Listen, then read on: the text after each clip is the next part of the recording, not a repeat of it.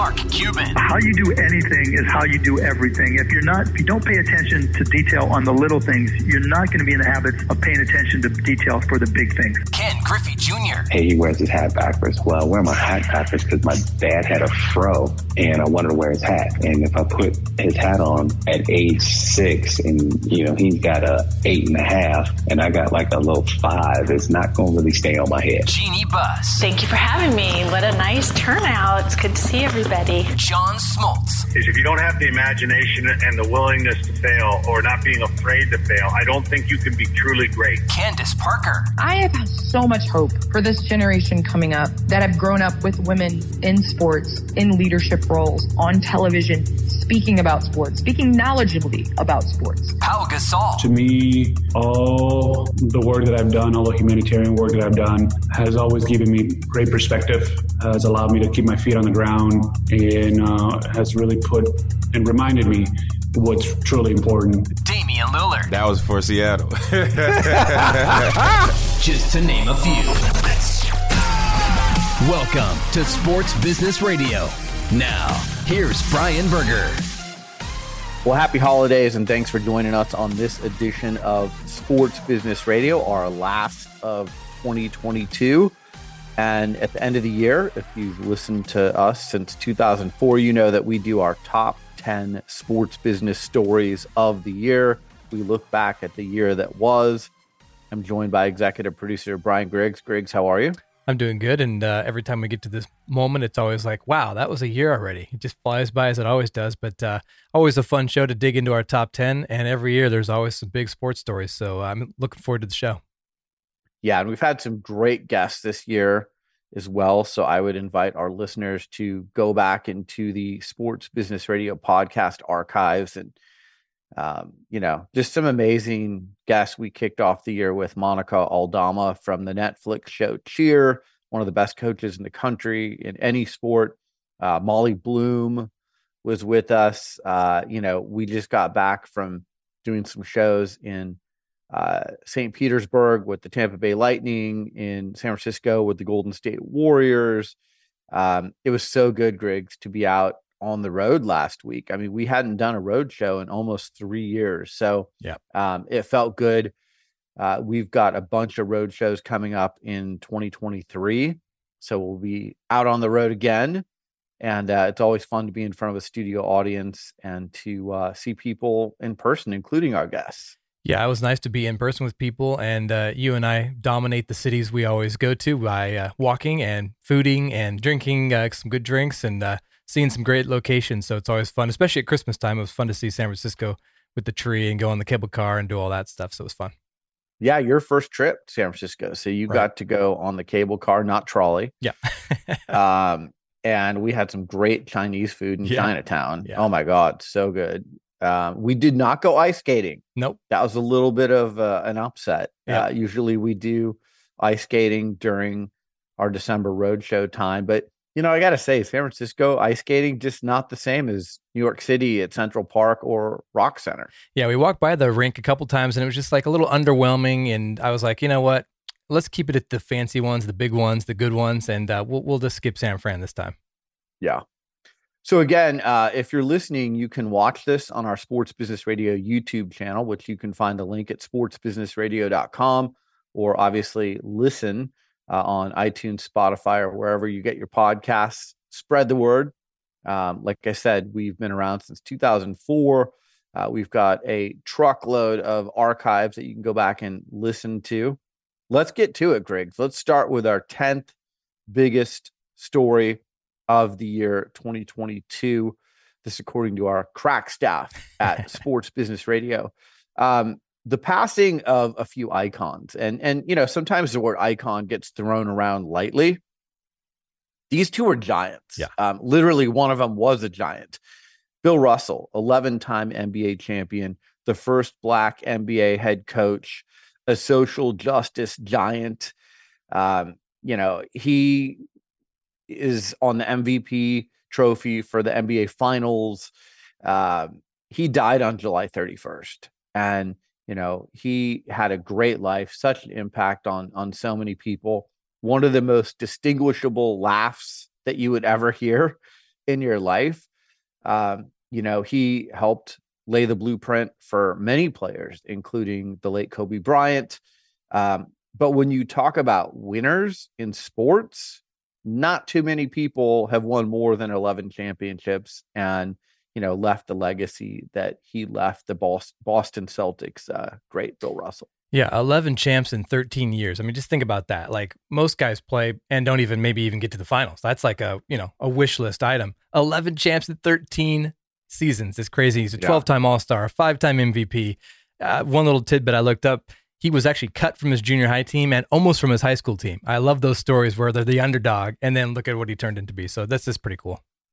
Yeah. And endured a lot of tough times and hatred uh, for being a black athlete back in the day. Um, had people break into his house and write terrible things on the wall in his home. And, you know, was, uh, like I said, a social justice warrior.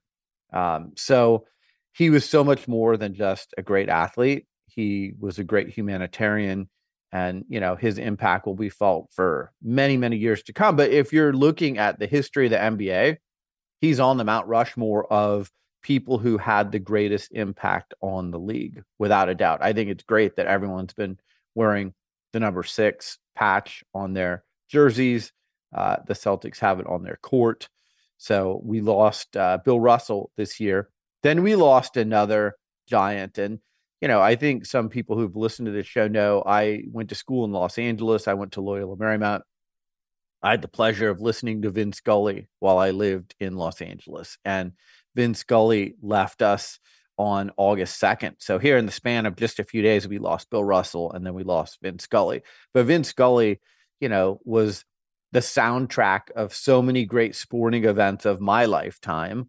Um, you know, he was on network TV, he called golf, he called NFL football, he called baseball, but he's probably best known for being the voice of the Los Angeles Dodgers and, you know, really being the, you know, person who uh, documented everything that happened to that franchise for decades. And as players come and go, he was the constant that remained with the Dodgers. And, you know, if you remember, uh, Bob Costas joined us. I think it was last year. Um, the time is all distorted now to me, but um, and he talked about how Vin Scully called such a great game, was so vivid with his description that Ray Charles asked Vin, asked Bob Costas to introduce him to Vin Scully, and you know I, I guess that's probably the highest compliment you can have is when someone who can't see feels like they could have someone paint a picture of what baseball would look like if they could see. And that's what he thought Vin Scully did.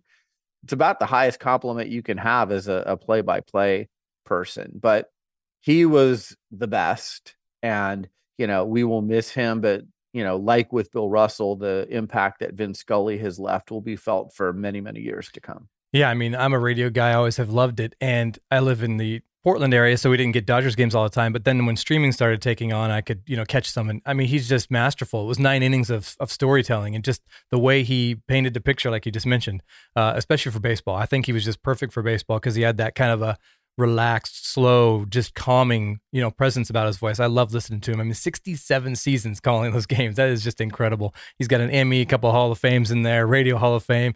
The list goes on forever. But uh, yeah, he is just uh, the master of his craft and will be missed for sure. Yeah. I mean, 67 years crazy doing anything yeah. is remarkable. Right. But doing what he did and being at the top of his craft for many of those 67 years um, you know gosh we'll miss him.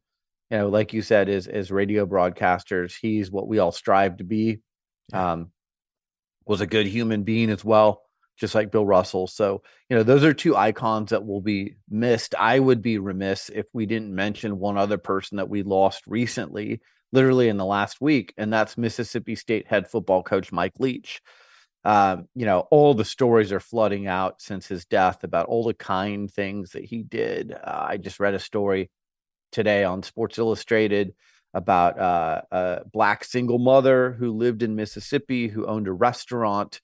And, you know, Mike Leach loved the food in there, found out that they were, uh, you know, suffering tough times during the pandemic. And he wrote a check to save her restaurant. He impacted so many of his players, so many different coaches. You know, was just the straightest shooter you can have. If you Google some of his videos, uh, I think my favorite one is his thoughts on marriage. Uh, when someone at a press conference told him that they were going to be getting married soon, he went on to this five minute, you know, dialogue about what between now and the wedding was going to look like, what the planning, um, you know, he was an outside the box thinker with the air raid offense that he ran, laid the blueprint for other coaches that followed after him, only 61 years old. So, um, you know, whereas Bill Russell and Vin Scully were older and, you know, had more full lives, uh, Mike Leach, I feel like, was taken from us far too soon and very suddenly. So, you know, I'd be remiss if we didn't mention him in, in the losses this year. Yeah, I think uh, one of my favorite interviews I heard about him was his love of pirates. He just would go off yes. on pirates, and it would just yeah. go forever. And I love when somebody would interview him. You know, he'd you'd ask one question about the game or whatever, and then basically the rest of the interview was about something other than the game, which was just right. awesome. And uh, again, a, a great storyteller all over the place, but so funny. His interviews are just iconic. I've already been since he passed. I've been pulling them up on YouTube and just watching them over and over because they're so funny. I mean, hit me up at SB Radio with your thoughts on Twitter. But I was thinking after he died, he's got to be in the conversation for the greatest press conference person of all time. you know, we talk about Bill Belichick and Gregg Popovich really giving us nothing during press conferences and stonewalling the media. when you're looking at the people who consistently, not just one or two times, but consistently entertained us at press conferences after games, Mike Leach has to be at least in the top three for most entertaining press conferences consistently of all time. So again, like I said, listeners, hit me up on Twitter at SB Radio if you have other people on that list. But I mean, Griggs, don't you agree? Hundred percent. I mean, it's and he was not one of those guys that would Marshawn Lynch it and come to say no comment. He was in there right. and he'd be in there for 15, 20 minutes talking. I mean, he's the last guy to leave, and I love that too because he respected what all the media was doing. He respected the teams and everything involved. But uh, oh, I agree. I, it's got to be top three, top five for sure. Yeah. All right, our ninth biggest story of the year, 2022. This is kind of a combo, but two very prominent athletes saw their careers go downward. Maybe not money wise, but certainly reputation wise. Let's start with Kyrie Irving. Um, you know, we talked about that at length on the show this year. I won't go back into it, but you know, he liked an anti-Semitic video uh, on Twitter, on social media. Um, you know, there's all kinds of things going on with him this past year. And again, I'm not going to redocument all of it, but he lost his sponsorship with Nike. He was suspended and fined by the Brooklyn Nets and the NBA. He had to go through sensitivity training. Um, you know, I think we look at Kyrie Irving pretty differently now than maybe we did two years ago. And he's going to be a free agent at the end of the year. And you have to wonder, like, who wants this guy on their team? And he's certainly not going to get the money that he would have had he just played basketball and kept his nose out of controversy. Um, so, you know, that's one big athlete who fell. And then the other one, Griggs, is Phil Mickelson. So Mickelson in February was dropped by Workday, Callaway, KPMG, uh, Heineken. The, they all dropped him in February. Um, but he didn't really care because he was too busy signing a $200 million contract with the LIV Golf Tour uh, weeks later as they launched. And we'll get to that later in the show. But, um, you know, when you lose all your sponsors, when you lose your reputation, when people look at you differently, when they boo you wherever you go, it's it's tough. And these were two very prominent, uh, successful and I would say well liked athletes before this year. Yeah, and I think Kyrie a little bit might be more than Phil, but I feel, feel like Kyrie's controversy followed him around a little bit more. He always had something going on off the court that wasn't quite, you know, in tune with what uh, maybe the team wanted. So I think that kind of was not terribly surprising when he did the last, you know, f up that he just did. But uh, I think Phil is more was more well liked, I would say, for you know around the world. But um, I mean, man, what a February for Phil! Loses all those sponsorships, but of course, like you said, you're signing 200 and whatever million with the LIV, so it didn't really matter to him. But uh, you know, I miss seeing Phil around. I thought he was such a fun player to to watch play, and uh, you know, you, you just always he was never out of the hunt in a, in a tournament, especially a major. He could always show up and play. So uh, we'll see what we see on the LIV tour with him. But uh, yeah, those are two big names that had some uh, some rough 2022s. So I'll be interesting to see who signs Kyrie in 2023 and for how much. And I would guess it's going to be on a short term deal, like a one, maybe two year deal. Yeah. And then with Phil, like he's kind of embraced being the black hat and and the villain. Um, he literally wears all black now. Yeah. He's got his own logo on his hat. He has no logos on his shirt.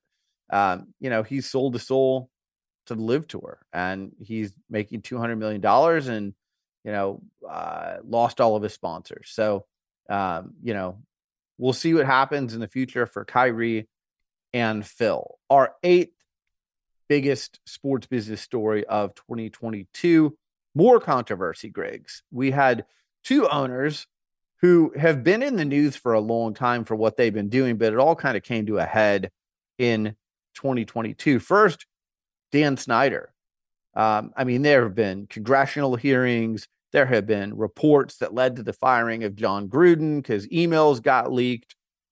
We've learned that Dan Snyder has done some pretty bad things. I mean, he hired private investigators to tail the former uh, GM of the Washington Commanders, and they did so with drones and with showing up on construction sites. And I mean, you want to talk about crossing the line Mhm. and, you know, what he's done with the cheerleaders and women in the organization. It's all very well documented. But on November 2nd, he announced that he was engaging Bank of America to facilitate a sale for the team. So when you're looking ahead to 2023 and you're looking for some of the biggest sports business stories of the year, the sale of the Washington Commanders is going to be one of those big stories. And you know, the Denver Broncos are the most recent NFL team to sell. They sold for 4.65 billion dollars.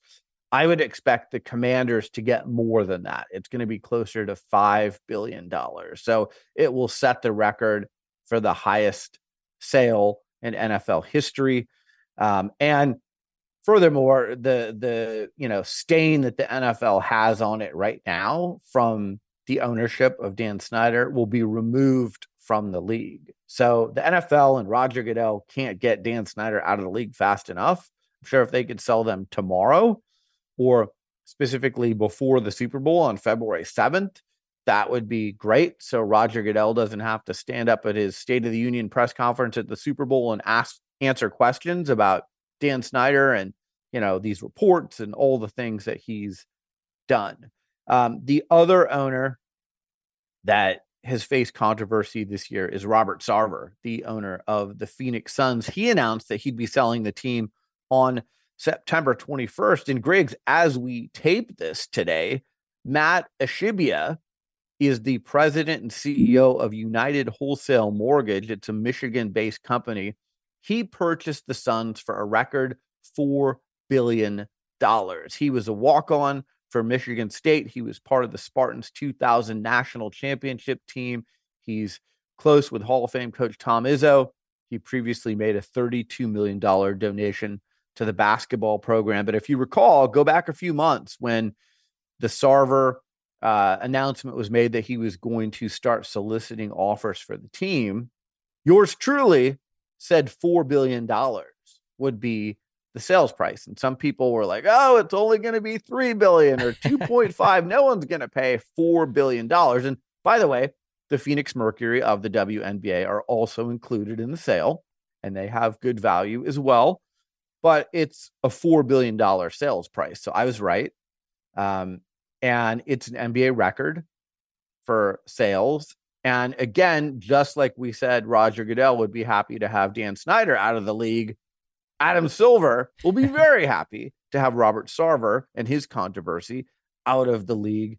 And this new owner, who becomes the youngest owner, 42 years old, uh, in the league. So, um, also some fresh thinking, most likely, some new energy because he's a young guy. Um, you know, we remember when Mark Cuban came into the league and brought some new energy with him. It's always good to have younger owners come in and bring that energy. And you know, they're probably going to be around for a while as well. I hope that whoever buys the commanders, and I hope this new owner of the Suns were thoroughly vetted by the NFL and the NBA. So we don't find skeletons in their closets like we did with Snyder and with Robert Sarver. And so we don't have a repeat of that poor behavior. You would think both leagues really vetted these owners carefully. Yeah, you'd hope so because uh, you know those are, those are two big franchises, especially the Washington Commanders. I mean that brand's iconic. I mean, and the stadium and the the market's big, and Phoenix is too. But you know, it, it's good, like you said, it's good to get these stains removed that have been in the works. I mean, I think it's been many many years, especially Dan Snyder, of just you know still skeletons in the closet and knowing that this was not looking good and finally we're getting around to getting these guys out and getting some new young blood. But it'll be interesting to see. We've talked about it when we talked about the Dan Snyder stuff earlier in the year. Who's going to buy it? And the list is, you know, Jeff Bezos, and it goes on and on. But uh, that'll be interesting to see and how much they go for too, because you're, you know, you predicted the four bills, so we'll see what happens with the Commanders. Well, one thing I didn't predict, and every article I read, no one had Matt Ishibia. No, if I'm pronouncing his name correctly, on anyone's list. So what this shows you is these deals get done in the dark of the night, behind the scenes. They're not played out through the media. And you wake up one day and it's like, oh, the Suns are sold. And here's the person that no one knew about that was buying the team. And they have a basketball background and they know Adam Silver and they know some of the other owners. And now they're in the club. And they paid a record $4 billion. We don't know who the other bidders were. Maybe there were others. I would assume there were, but 4 billion. I mean, again, if you're one of these leagues, you get to say, hey, look, we have a new record sales price. So anything after this, whether it's the Portland Trailblazers or anything else, you can say, this house in the neighborhood just went for $4 billion. Yeah. It ups the ante for anyone else who wants to buy their way into the league. Yeah, I think, uh, and uh, being in Portland, there's always been rumors of after Paul Allen's passing, if the Blazers are going to be sold. And I've read a couple things today about, you know, hey, this brings the market up. Like you're like you're saying, when your next door neighbor sells for four bill, hey, all of a sudden the Blazers are worth, you know, instead of two point two five, it's hey, we're in three seven five range, four billion range. So I think it it does help the sales and uh, the movement of these other teams that are up for sale. But uh, man, that's big money, and it just keeps going up every year. All right, our seventh biggest sports business story of the year 2022. Sports media rights continue to soar. So the Big Ten, the NFL on Amazon, MLS and MLB on Apple, these are all things that were announced this year. Uh, Griggs, the Big Ten deal, seven years. We talked about this earlier in the year. It's the agreement is with Fox, CBS, and NBC. It's going to bring them $7 billion. The deal is going to begin on July 1st. Again, I always joke on this show this is amateur athletics. Right. $7 billion. And that's not for the NCAA and all of college athletics. That's just for the Big Ten conference. So, you know, you see Major League Soccer. This was a pretty groundbreaking deal because they're the first league to go exclusively onto streaming they made the deal with Apple for 10 years. And you and I have talked a lot lately about long term deals $2.5 billion. Apple is going to show all MLS regular season and League Cup games on Apple on the streaming platform. So if you were a local broadcaster, and we know some of them for the Major League Soccer teams on TV, you're out. Like your job is is done. It's network only. There's no local TV broadcasts anymore. Um, you're streaming only, so there's no over the air TV. MLS had been with ESPN for over uh, 25 years. And, you know, you look at MLB, MLB still has over the air deals, but their streaming deal was a big deal. So then you talk about streaming and you go into Amazon and Amazon is the exclusive uh, sponsor or you know carrier of Thursday Night Football. $13 billion deal that runs through 2033. It's basically a billion dollars a year. Uh, it means Amazon's paying for each game is roughly $67 million to broadcast a game. And by the way, Greg, there have been some stinker Thursday night football games. Yeah. So you're paying 67 mil for a stinker you know, you're not getting the the cream of the crop games like Sunday night football or even Monday night football, you're kind of getting the the stinky games and you're paying 67 million dollars for those games. We're going to see Amazon do the first Black Friday game next year.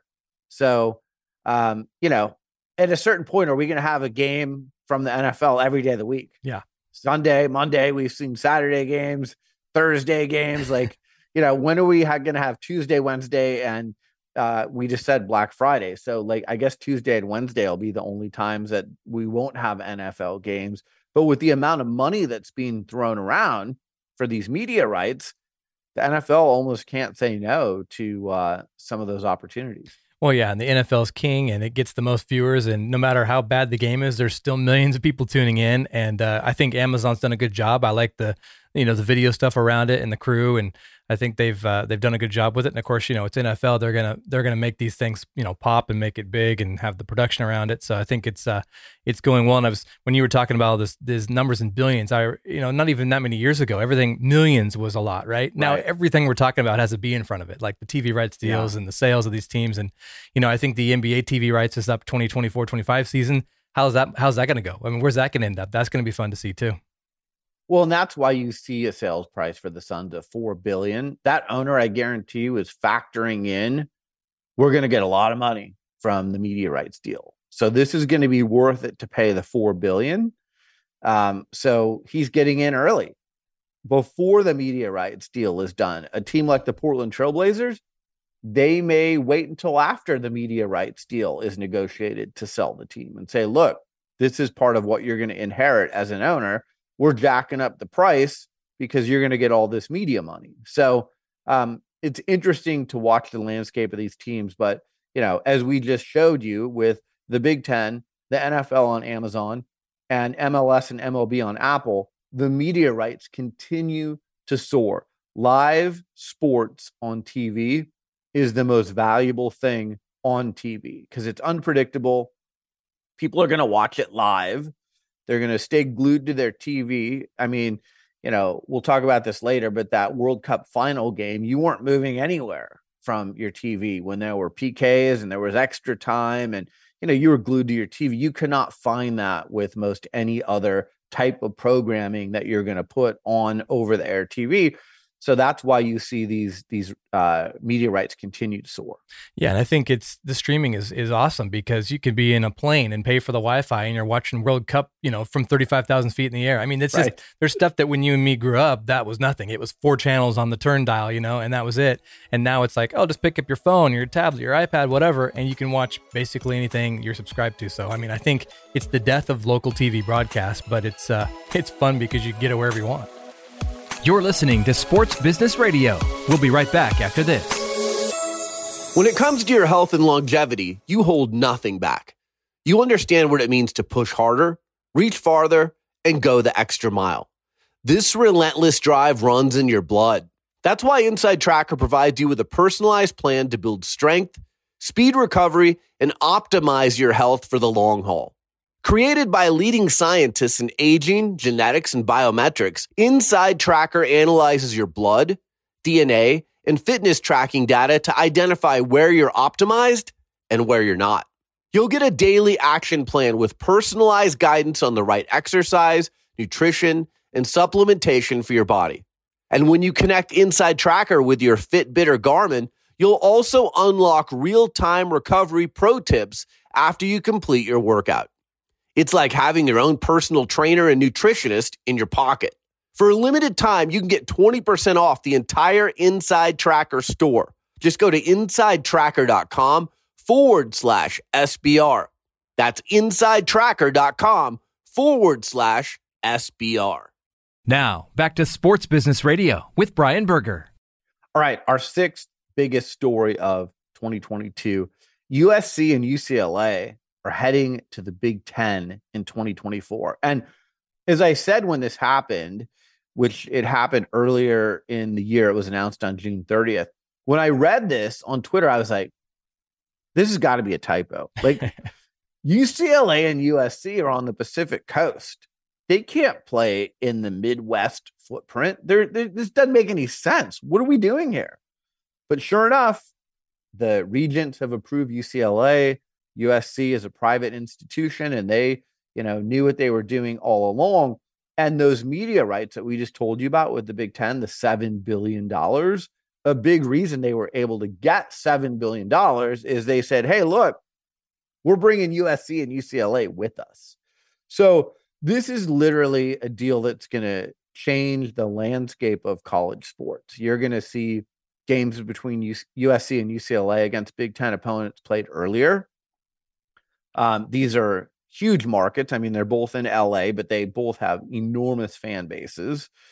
Um, you know, USC and UCLA, and we've had Matt Leinart on this year, and we've had, you know, other people, uh, you know, Ryan Leaf, who played at Washington State. They've all talked about they want to play during the time when the most amount of people can watch. And when you play in the Pac 12 and you play on the West Coast, your games start at 10 p.m. Eastern.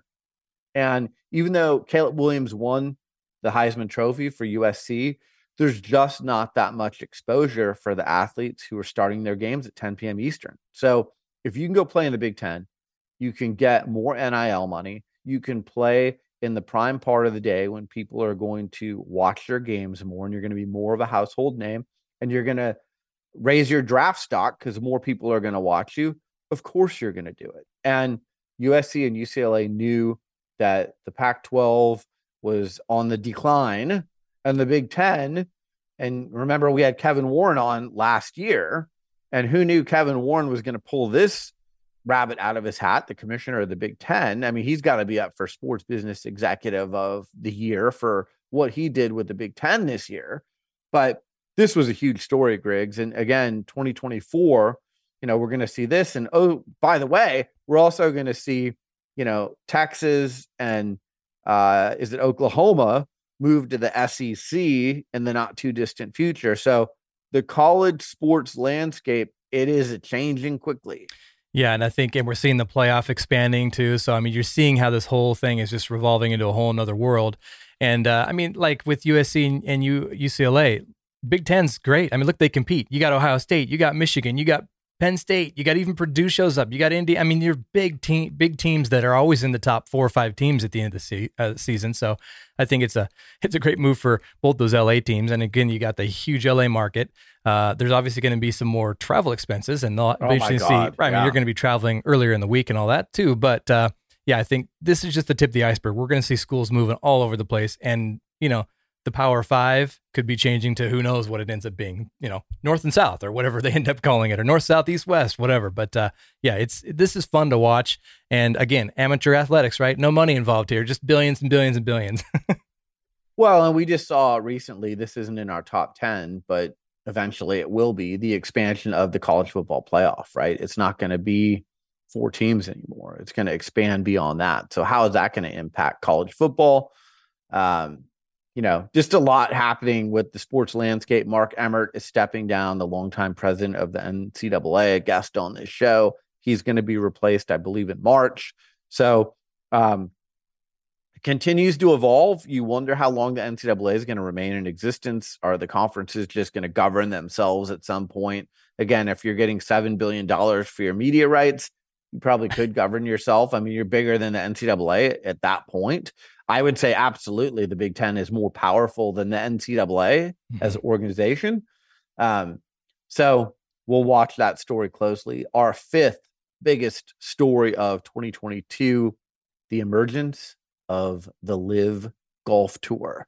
This came on the scene in July, and Griggs, they took some big names from the PGA Tour. We told you earlier $200 million for Phil Mickelson, uh, Dustin Johnson, $125 million. By the way, how else do you get Dustin Johnson? You say, I'm going to give you $125 million just to play on our tour, but then we're going to give you incredible prize money. And we're going to give you, if you win the points at the end of the year, kind of like the FedEx Cup, you get an $18 million bonus. So Dustin Johnson this year brought in $125 million to sign with the LIV Golf Tour. Then he brought in another $35 million in prize and bonus money from the LIV Golf Tour. So when you start looking at career earnings of these golfers, You're paying Phil Mickelson, who's been around for a while, 200 million. That's more than he had earned in his entire career. You're paying Dustin Johnson more this year than he had earned in his entire career to this point. These guys have won majors, they won lots of golf tournaments. They're in the top t- top 10 in prize money all time and you're paying them in one year more than they've earned in their entire career. I'm not saying I agree with them signing. And as we told you earlier, Phil Mickelson lost all of his sponsors. Many of the golfers I'm about to name lost their sponsors as well. But Bryson DeChambeau went to the LIV Golf Tour. Brooks Koepka went to the golf tour, the LIV Golf Tour. Uh, Bubba Watson, who we've had on this show, went to the LIV Golf Tour. And then, you know, one of the real up and comers in golf, Cam Smith, went to the LIV Golf Tour. So they took some big names, Greg Norman and the LIV Golf Tour. You know, they're flying them around in these fancy planes. They've got, you know, benefits for the caddies and for the wives. And, you know, they really have become the anti PGA Tour, which has always been very traditional, but a little stuffy. Mm-hmm. You know, a little bit like, uh, you know, the members at the golf club in Caddyshack. um, but you know, it's really going to be interesting to see what happens with these two tours. And another piece of breaking news that just came down today is the Masters said in 2023, hey, the guys from the LIV tour, they can play in the Masters. So, at least for now, this is a big victory for Phil Mickelson and Bryson DeChambeau and Dustin Johnson and Brooks Koepka and Bubba Watson because if the Masters had said anyone on the LIV Golf Tour is forbidden from playing in the Masters, well, most of these guys, yes, they're playing for the money, but they're playing for the Grand Slams. That's where the legacy is. That's where the history is. And if you take that out of consideration for them and they can't play in the majors, and the Masters is one of the most premier majors, now you're really putting a, a dent in the LIV tour. Well, that didn't happen. So it may happen eventually, but for 2023, Griggs, that might be one of the most entertaining. I mean, it's going to be like a, a WWE, you know. You, you got the the black hats coming in and you got the good guys coming in and it's Rory versus DJ and it's Bryson DeChambeau versus Koepka and it's you know Cam Smith versus uh whoever Rory um, it, it's going to be really interesting TV because it's almost like it's going to be the PGA versus the LIV Tour, and whoever wins that tournament is going to have that feather in their cap for their respective tour it's the Super Bowl of golf, big time right now. It, because, it really is. Yeah, I mean, the Masters is always must-watch TV with just the PGA, and this is going to just bring the drama. And you can already hear the broadcasting and the stats showing the live stats for Phil and the PGA stats for Rory over here. And man, I think that is going to be cool. I'm glad that they're letting him in because that's going to be fun to watch, and they'll, I'm sure, have a lot of drama building up for that one. And who's going to come, who's going to play. I'm looking forward to that.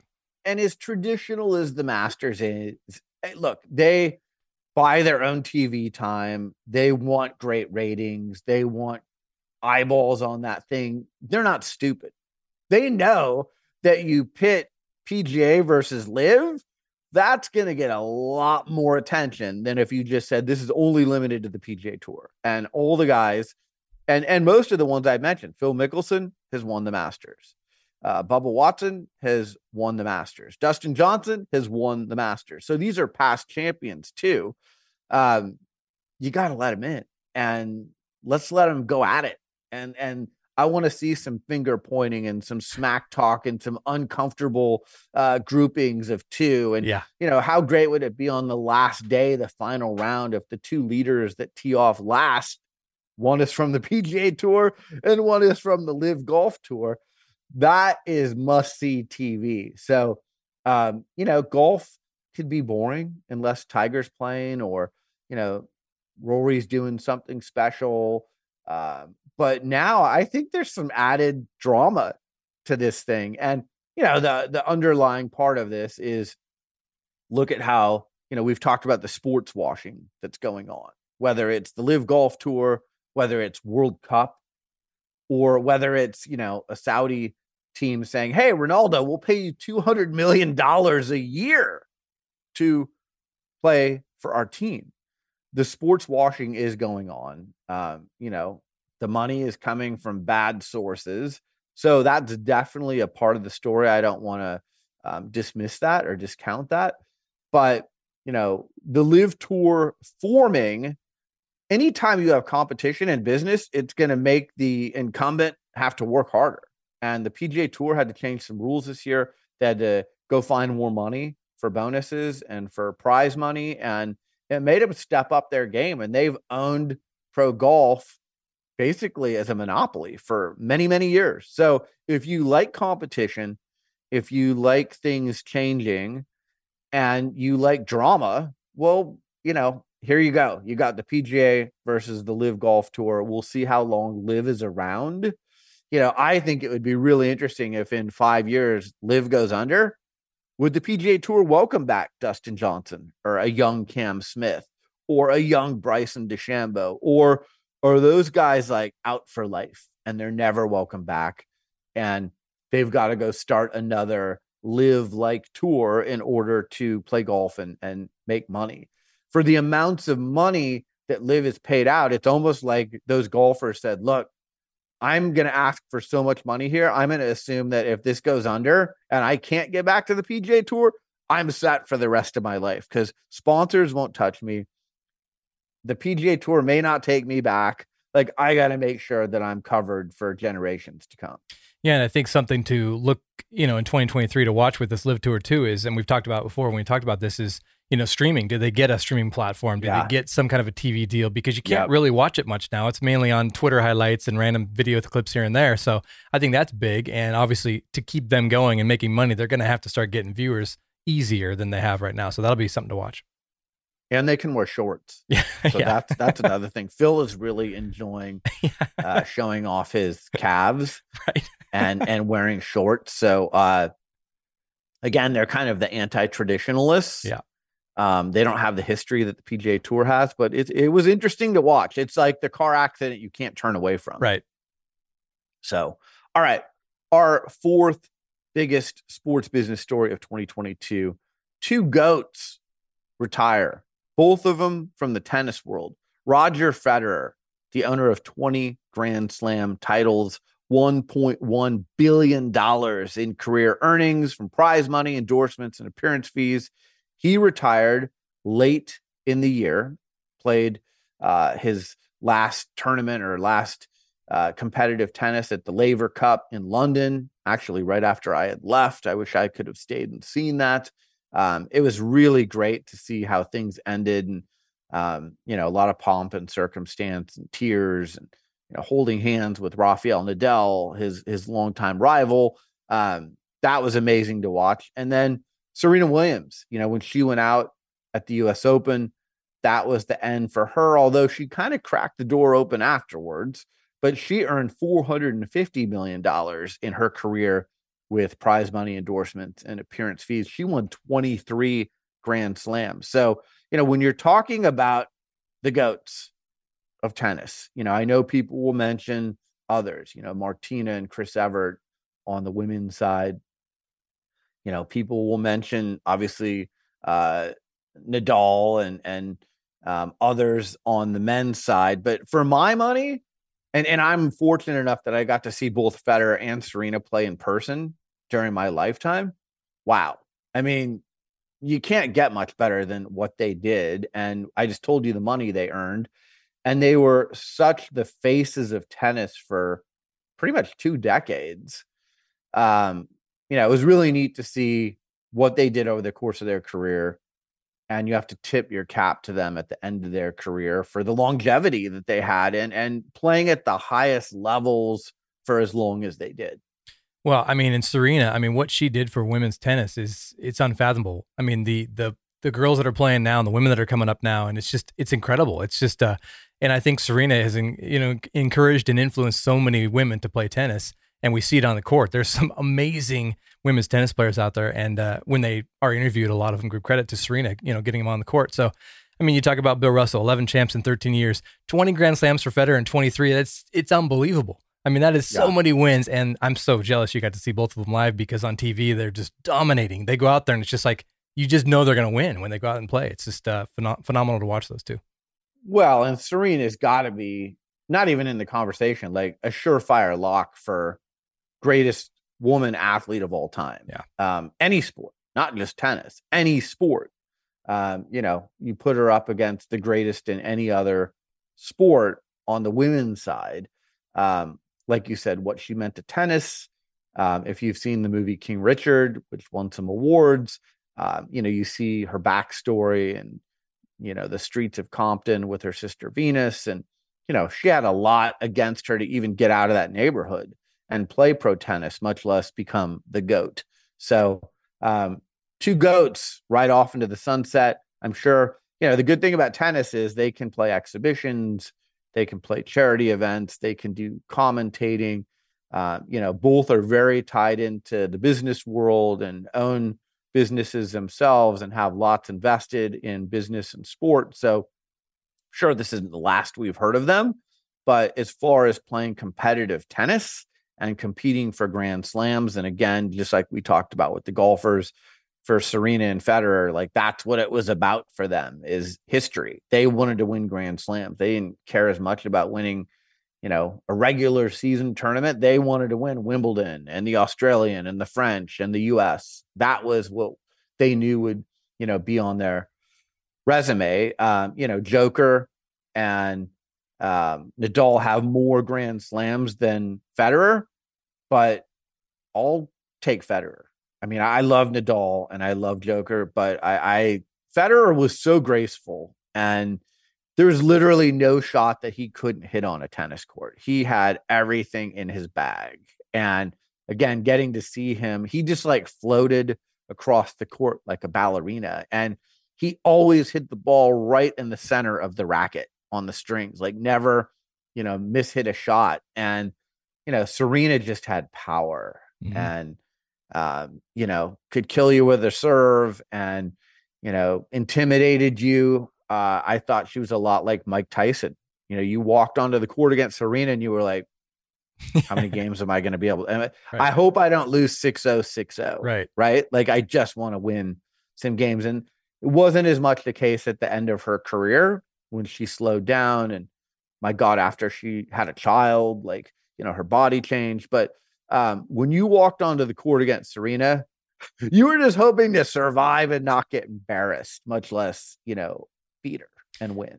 Yeah, and I think one thing tennis does really well too is with the bringing these stars back to commentate. I mean, you see it on all the matches. You know, whether it's Chris Evert or you know any of these guys, and I love that because I think both these would be so fascinating to listen to yeah. watching these matches. So I, I hope they maybe sign a little deal here and there with NBC or whoever's doing tennis. But uh, yeah, I think uh, man, both of them intimidating in different ways. I love Roger Federer too, like just the most even keel. Like he didn't get mad, he didn't get screamy or yelly. He just went out there and hit the ball and knew how to hit it. And uh, yeah, they're just it's good. They'll be missed on the court because they were both fun to watch.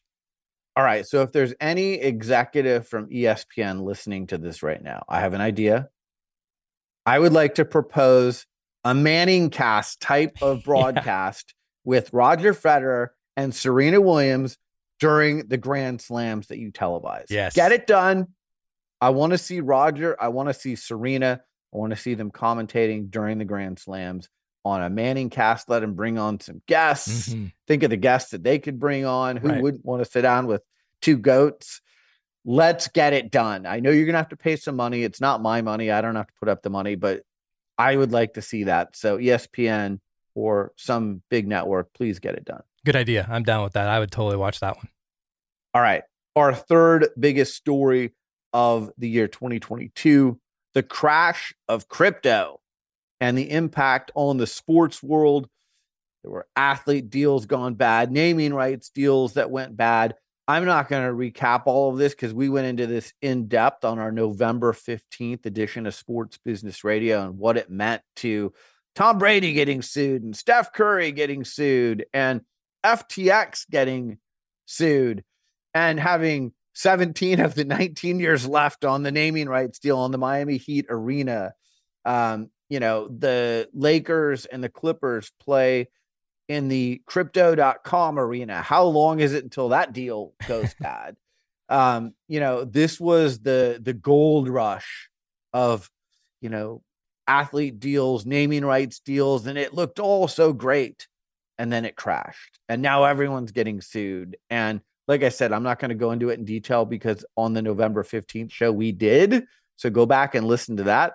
But Griggs, this was a huge story and it's just the beginning. There's going to be lawsuits. There's going to be uh, you know, athletes who said, "Hey, pay me in crypto instead of in in money, like dollars."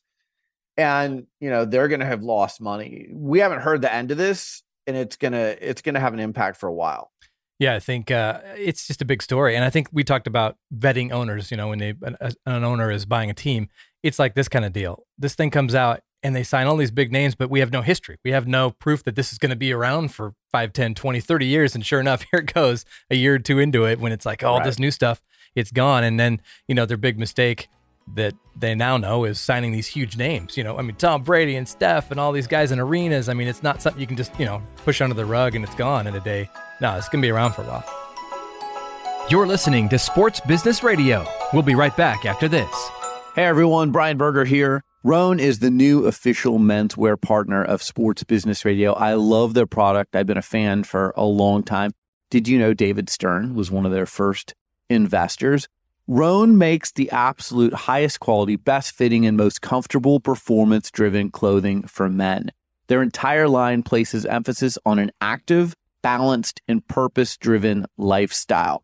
I'm wearing my Spar joggers. I've got them in uh, heather gray. I've got them in navy. I've got my moleskin commuter slim pant. I've got my regular black commuter pant. I've got my dress shirts. So when I'm out in in person meetings, I have the nicer Rhone product to wear. But most of the time, I'm working from home and I've got my rain long sleeve gray heather camo. I've got my rain long sleeve hoodies. I am wearing the shorts for workouts, the seven inch Mako shorts. So I'll tell you what, from top to bottom, whether it's casual or business wear, Rhone has me covered. I know they're going to have you covered too. And Rhone is offering Sports Business Radio podcast listeners 15% off your purchase. Go to Rhone.com, R H O N E.com, and enter code SBR15 at checkout, like Sports Business Radio 15, SBR15 at checkout. Receive 15% off your purchase. That's Rhone.com, R H O N E.com, and enter promo code SBR15 at checkout. Now, back to Sports Business Radio with Brian Berger. All right, the second biggest sports business story of 2022. Anytime we have major events, they tend to be at the top of our list. The Winter Olympics in China, they were held in Beijing from February 4th to the 20th. It's the first time a city has hosted both the Summer and Winter Olympic Games. It went off pretty smoothly. Um, you know, if you remember, you know, because of the pandemic and because it's in China and it's a communist country, and you know, there were a lot of concerns going in, but all things considered, it, it, there were no major incidents during those Olympics, Griggs, and uh, you know, they got good ratings on NBC, and people tuned in, and you know, there were athletes who benefited from doing well in the Olympics. Um, I still just wonder about the long term viability of the Olympics in general because there's so much money that has been put into these venues and to the infrastructure of the city. And then in many cases, they leave and it becomes a ghost town. And you look at Sochi in Russia, you look at you know Athens in Greece, you look at some of these places. Google the pictures now; they're they're ghost towns, and you know they sold their soul in order to host the Olympics. So it is at least good to see that Beijing has now hosted winter and summer. They could reuse some of the facilities, um, and there's some sustainability there. I think we're going to see that with LA in 2028 as well. Um, some of those facilities are going to be used again, and, and some of them are being built for other purposes to begin with, and they'll just happen to be used by the Olympics as well.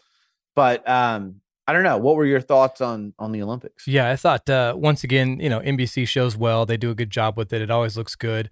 Uh, had some more streaming this time, which was kind of fun to you know be able to watch it on your phone or whatever. But uh, yeah, overall, I think it's good. And I think you bring up a good point too that a lot of these with the Olympics, especially when they look at these cities that are going to host it, maybe it should be more of these cities that have the infrastructure already built and they have the city and they have the support system around the city because man I, those ghost town pictures are so sad when you see these countries that host it and spend all this money and then it just goes to to ghost town and crap. And and that's sad to see. And, and, you hear stories too about some of these olympic villages and how dirty they are and how messy they are. And there's always backstories to everything. But uh, you know you and i both love the olympic games. Uh, it's fun to watch. It's always must watch tv because it, it's it's drama. There's always something going on. There's big stories. There's you know an injury here or uh, something here or whatever happens. Uh, you know there's political you know infrastructure and things going on with it too. So it's always must watch TV, and uh, I am looking forward to having them you know in LA and see how the, old US can handle them. So we'll see what happens.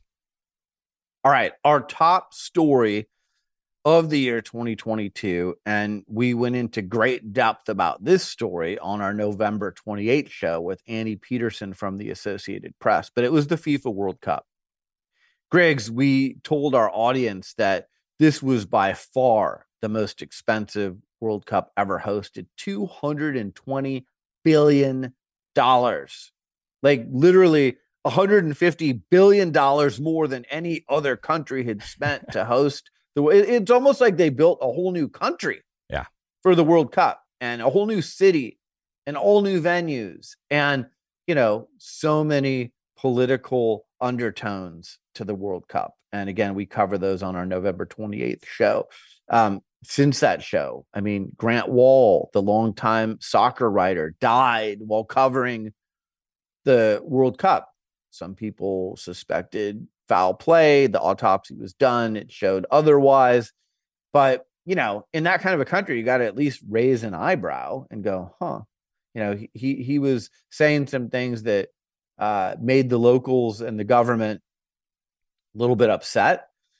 Um, but at the end of the day, what I think it will be remembered for the most is the most epic of finals. It was Argentina, it was France, it was the two best teams. Yeah. Like by far, those were the two best teams. Two of the best players in the world just went at it. It was Mbappe, it was Messi.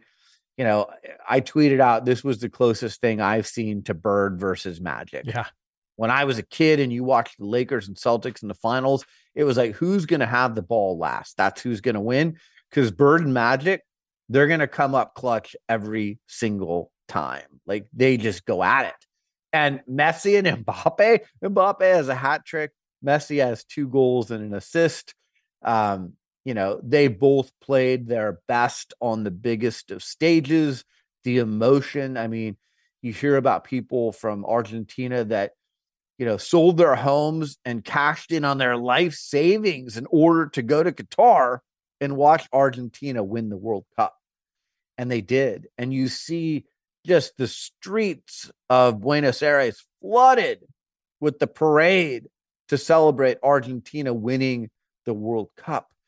And it means so much to these people and so much to these countries that win or, you know, compete for uh, winning like France did. Um, but it was quite a showdown. Rarely do sporting events live up to the hype. Yeah. Most of the time it's like, oh, that Super Bowl was a blowout, or, you know, that boxing match didn't turn out to be what we thought it would be, or that final pairing at the Masters really landed with a thud. Mbappe versus Messi and France versus Argentina, it lived up to the hype. Big time. I mean, it started, Argentina got those two earlier goals, and you're like, oh, come on, France got to come back here, right? And then a minute and 33 seconds, and Mbappe knocks it two, and it's like, okay, now match on. Here we go. And yeah. it was just, I couldn't turn away. I had to keep watching. We were texting during it too. It's just like, everybody needs to be watching this match because it is that good. And uh, I don't know if we've got ratings back yet because I think they were up against NFL. But uh, you know, I mean that you you you talk about what sport is the world sport. It is definitely football or soccer because those parades, I mean, Argentina was just unreal how many people were in the city. Yeah. And, you know, Messi got off the plane and holds up the trophy and everybody's just going nuts. I mean, it's it's so cool the passion that these fans have for their their national team. And uh, man, that was just phen- phenomenal. I mean, World Cup always is. I mean, that's about the only sport I'll get up for, you know, three in the morning to watch a Morocco versus whoever, you know, just because right. it's World Cup. You never know what's going to happen and it's fun. So I love it. Yeah. 16.7 million people watched the final between Argentina and France, according to Fox Sports, the most watched uh, soccer match ever in the history of the United States. Nice. So, um, and again, if you put this into NFL numbers, that's like a mediocre NFL weekend. That's a bad game on Amazon on a Thursday night. The Super Bowl is getting a hundred plus million viewers, but in the US, this isn't globally because globally the number probably does approach 100 million at Yeah. least, maybe more than that. Um, but in the US, 16.7 million people tuned in to watch Argentina and France on Fox. And, uh, you know, it was, it was, it lived up to the hype, like I said. Um, you know, I don't think Qatar should ever host another major event. They want to host the Olympics in the future, as we detail on our November 28th show. That should not happen. Um, and we tell you why in that November 28th show. But Griggs, that's our top story. Uh, FIFA World Cup in Qatar. It wasn't just about the soccer, it was about the politics. It was about basically constructing a whole new city, Yeah. um, spending $220 billion. Um, you know, all the TV and the streaming and, you know, everything that went into this huge undertaking and you know the eyeballs from all over the world being focused on this thing i felt like that was a much bigger event than the winter olympics in china um, i didn't hear the buzz around the winter olympics in china that i heard around world cup and uh, you know the viewership numbers uh, you know basically back me up there Yeah, and you know, look looking forward to 2023. You got the Women's World Cup coming up in July and August. That's going to be fun. That's just as awesome. I mean, I love it. USA's favored probably in that one, but uh, you know, it, it's fun. And then in 2026, we got World Cup in the U.S. and three nations, kind of the USA, Mexico, and Canada. That'll be interesting to see. 16 venues for the 2026 World Cup. That'll be fun to see.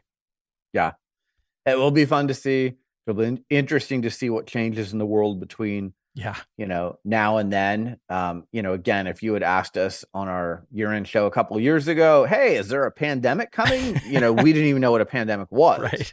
Um, and it came. So you really do have to plan for scenario A, B, C, D, E, F, and G now. Yeah, Um, if you're one of these major events, you know, what happens if you can't play in front of fans? What happens if, you know, you have to just stream it or, you know, I, there's all these different scenarios that you have to look at now.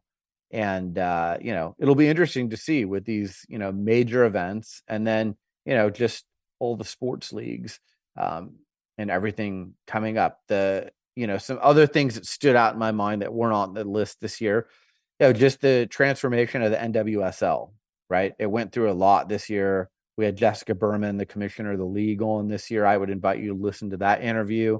Um, I think she's a good leader. The league is in good hands. They've started this, uh, you know, board of advisors of current and former players, which I think is really smart.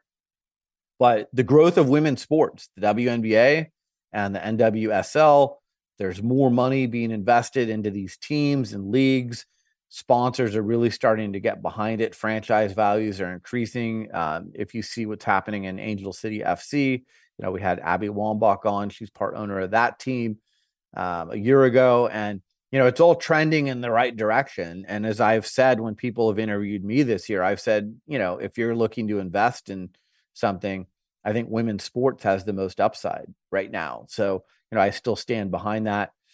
Um, Carli Lloyd was on uh, this year on the show, longtime U.S. women's national team member. She had some great things to say about the current and hopefully future state of uh, women's sports.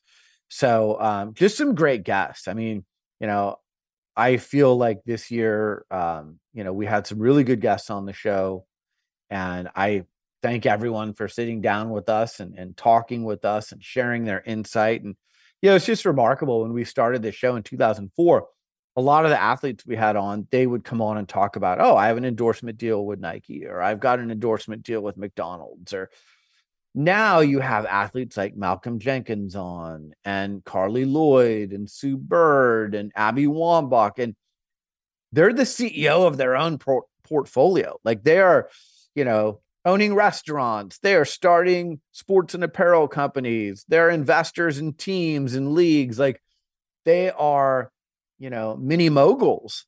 And they took what they learned while they were playing and they built relationships while they were playing and they've parlayed it into being you know mini moguls when they are done and they're uh, invested in so many different things they have diverse portfolios they're providing jobs for many they're really smart you know so the day of uh, you know the athlete who went broke or didn't invest their money wisely or you know only gets paid by an endorser and they're not an investor those are over. Like these are some really smart savvy athletes that we have on. Um, you know we've had some great coaches on. I always love when we get the ownership perspective or the president perspective leaders of organizations like the tampa bay lightning and the golden state warriors who as i've said in the last 10 years i'll put their success up against anyone in in their respective leagues the nhl and the nba so um, you know I feel like I, have said this since 2004. We all get smarter, including us, when we listen to the people who join us on Sports Business Radio. It is like a master class in listening to them share their wisdom of you know what they've learned how they've created championship organizations and cultures and sustained it for long amounts of time like the warriors and the lightning and you know i have been doing this now for 19 years you've been with me for most of that journey I'm not even close to bored. No, I am still curious. I still want to talk to a lot of people.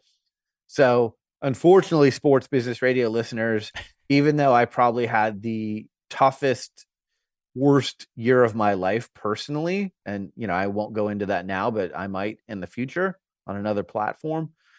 Um, you know, I still get excited about doing the show each week and interviewing our guests and interacting with our audience on our social media platforms.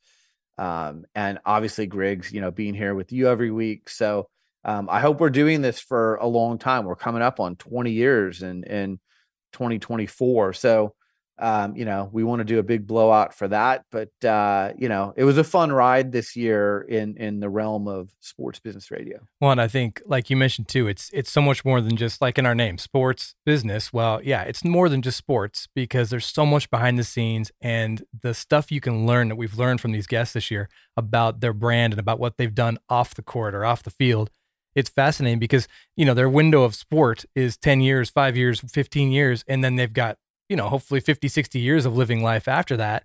And that's where, you know, becoming their own brand and, and investing with these people and, and what they say on and off the, the field and court. It's fascinating. So, yeah, I think I learned so much more this year, I think, than any year. I feel like we really just dug into some great conversations about, you know, life with these people and what they do off the court. So, yeah, fascinating stuff. And I love doing it. And I, I don't get bored either. It's always fun. Yeah. Um, I want to thank our sponsors who, you know, without them, this show wouldn't be possible. Uh, Rhone, the official menswear partner of Sports Business Radio, just love their stuff. Um, you know, love Nate Checketts and his team and what they're doing there, not only with their clothing, but, you know, in the realm of uh, mental health. Um, so many other initiatives that they have going on. Boingo is our longtime partner of the Sports Business Radio Roadshow. It was great to see their CEO, Mike Finley, at our event in San Francisco with the Warriors last week. Um, Underdog Fantasy, you know, we have so much fun competing against each other. Griggs, I kicked your rear in yeah. Best Ball Mania 3. so that was that was fun. And um, you know, it just makes the game so much more interesting to watch when um, you know, we've got some competition yeah. going um, an InsideTracker. I mean, we're all trying to be healthier, and they're about as good as it gets when it comes to you know really giving us data and analytics about our health. So you know our sponsors are, are wonderful. We thank them. Um, you know, I'd be remiss to not thank CG Sports, who powers sports business radio. You know, CG Young, Matt and Marilyn, um, you know, we've got Nicole who helps us with all of our graphics. Look at these cool backgrounds that we have. Thanks, Nicole. Uh, Calvin does our YouTube videos and our social media clips. Um, so we've got a really good team. Um, I'm excited about what 2023 holds. I really do think it might be our best year ever at the end of the day. Um, we've got some exciting things planned that we can tell you more about in the new year. But, uh, you know, it's not just us two knuckleheads that are making this operation go. We've got the help of CG Sports. We've got the help of our sponsors, um, you know, and our listeners. I, I love hearing from people around the world. That's the thing that's cool about this show is since it's a podcast, anyone around the world can listen. You can listen on your own time on demand. Um, there's no barriers or boundaries. Um, we could have someone in Qatar reach out. We could have someone in Russia reach out. I've had people in Australia reach out. Obviously, we hear from people here in the States. It was so much fun for me to go to Europe and to do a couple shows from London and dive in to the business of, you know, English soccer. And, you know, if you haven't listened to those shows, those are really insightful and informative. We heard from someone, you know, a GM who builds a, a team and is in charge of a roster. We heard from an owner. Um, you know, there's a lot of differences between American soccer and English soccer. Um, and it was fascinating for me to get to see it. And people had been saying for years, "Hey, Berger, you know, go over to Europe and and compare and contrast." So we finally got to do that and and it was an interesting time to be over there the queen died the day i landed totally unexpected so you know i was there during a historic time um but yeah griggs it's been an interesting year um you know thank you for all your great work and everything that you do and um you know i love when we go out like to the road shows and stuff and people yeah you know, it's like hey there's griggs! Like you know you're you're certainly a character on this show as well and and synonymous with sports business radio and you know you know me for good or for bad, I, I hold people to high standards. Sure. Um, and you know, you meet those standards week after week. So I appreciate it. And I appreciate that. And I, I thank you for the opportunity. And the traveling is always fun. It's so fun to be back out traveling finally and seeing people and meeting our sponsors and hanging out. And uh,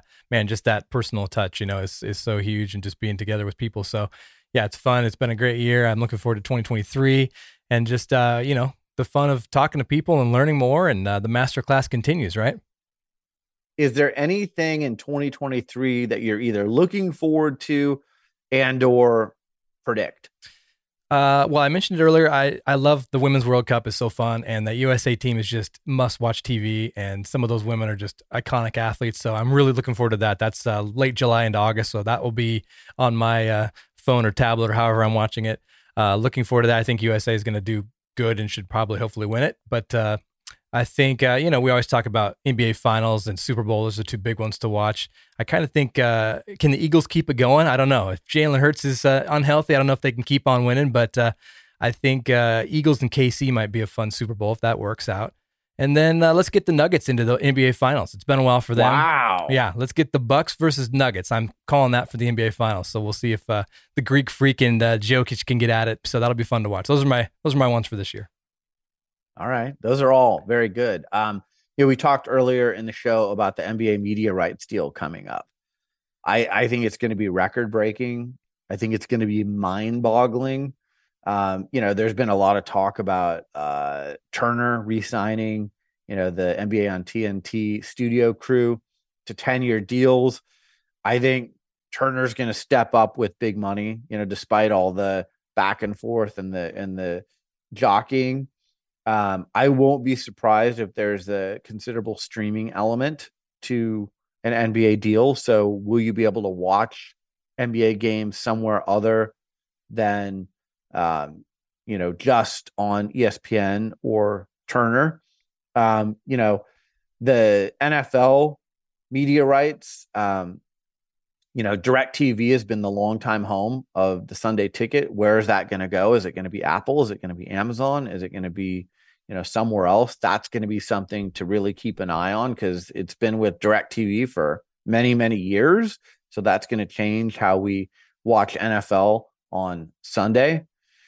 Um, i think the milwaukee bucks are going to win the nba championship. I think the greek freak like you said is, is going to be back. I think they have khris middleton back. You know we had uh, marc lasry on uh, in the last year the governor of the bucks and you know they have a really bright smart front office and um, you know, if I was starting an NBA team, I love Luka, I love Zion, but I'm taking Giannis every time. Yeah. I mean, that guy just plays hard on every single play, and I think he's the best player in the NBA.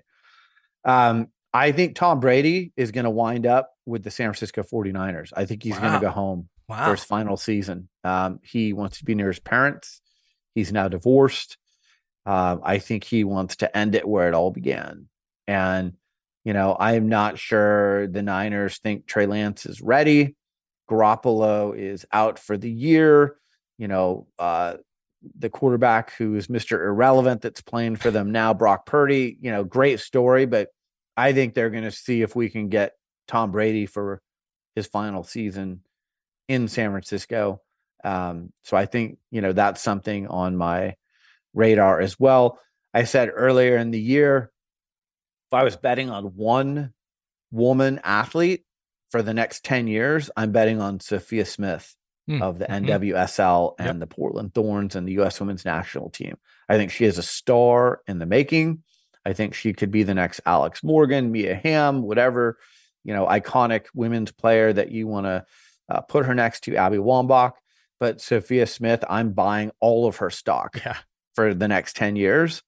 And um, I think if there's companies out there that are smart, they're going to get in on her early. Um, and then, gosh, I had another one and I can't remember what it was, but those, yeah, those are some of my. That covers some good ones. Yeah, those are some of my uh, predictions. I, you know, Major League Baseball, um, they're spending a lot of money on these players. And, you know, like yeah. we said, we're seeing 10, 11, 12, 13 year deals.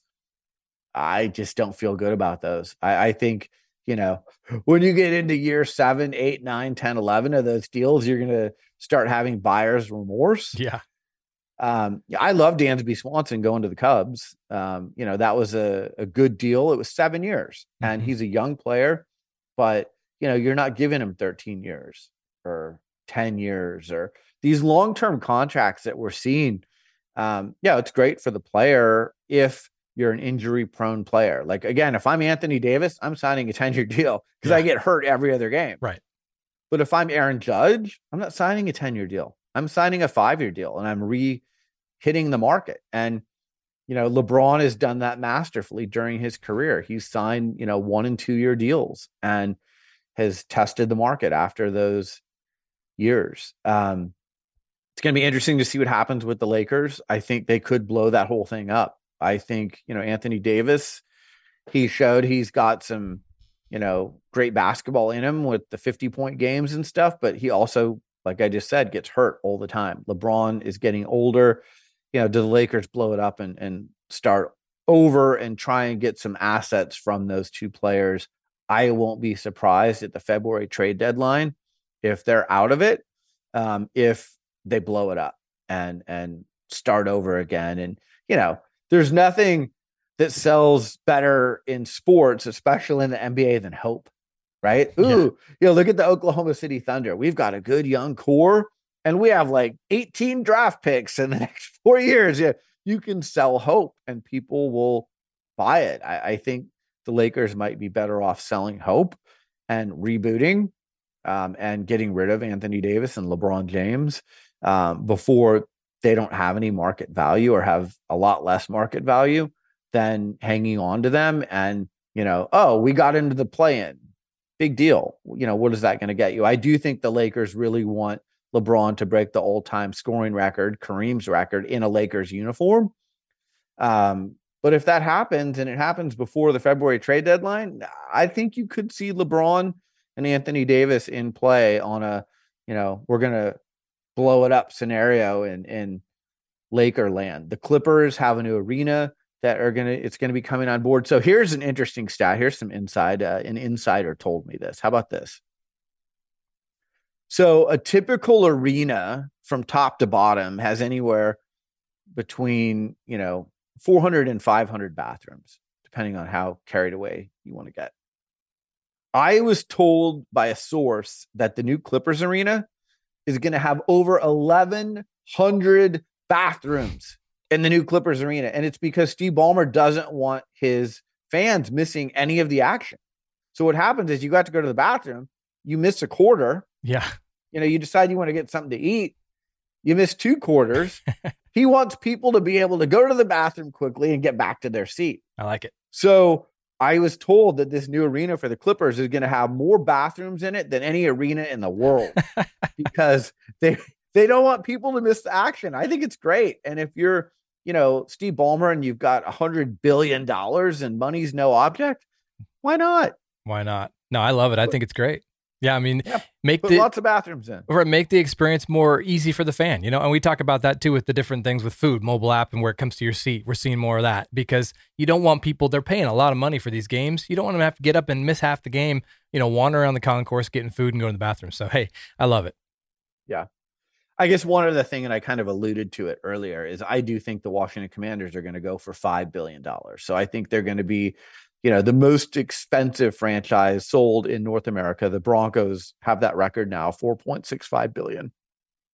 I think the Commanders will get five because they're, you know, in Washington, D.C. Yeah. Even though there's a lot of controversy around the organization, I would expect a new owner to come in and clean house and reset the organization. I do think Ron Rivera's done a great job there. I mean, there's a lot of noise there, and Mhm. um, he's helped his players play through the noise and has done a pretty good job. So maybe they keep Ron Rivera, but uh, that's going to be an interesting story to watch too. So, Greg, those are some of the things on the radar for 2023. Um, you know, it's been uh, a great year for Sports Business Radio. Not a good year for me personally, but uh, you know, we'll keep plugging along and and you know, hopefully the future improves.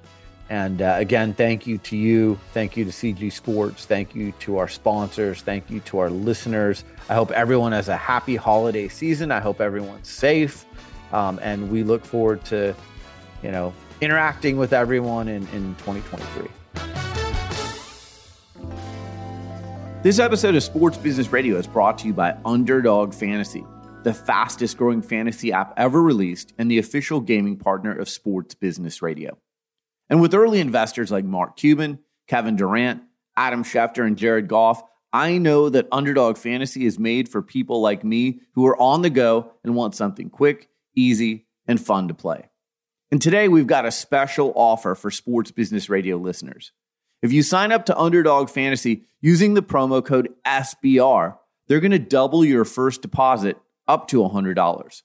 No risk, no long term commitment. Just sign up using promo code SBR, and your first deposit is matched up to $100 for free. I already play Underdog Fantasy on the Underdog Fantasy app, but if I didn't, I'd use that free $100 and go for a pick'em contest where I can bet the over under on individual players or team matchups. Or maybe the Best Ball Mania 3 contest worth $10 million in total prizes. All you have to do is draft a team for the season. No waivers, no lineups, no injury reports. Underdog Fantasy takes care of all of that for you. So do what I've been doing. Go to Underdog Fantasy, download the app, sign up with promo code SBR, and get started right away with a free match on your first deposit up to $100. Well, that's it for this edition of Sports Business Radio. Thanks for tuning in. Thanks to our team at Sports Business Radio Brian Griggs, Josh Blank, Ryan Nakajima, and our friends at CG Sports who power Sports Business Radio CG Young, Matt Maryland, Nicole Wardle, and Calvin Wirtz. I'm Brian Berger. Have a great week, and we'll talk to you soon right here on Sports Business Radio. This and every SBR podcast is available on Apple Podcasts, Spotify, Stitcher, and your favorite listening app. Follow Sports Business Radio on Facebook, Twitter at SB Radio, Instagram at Sports Business Radio, and online at sportsbusinessradio.com. Sports Business Radio is produced by Brian Griggs and Griggs Productions, griggsproductions.com.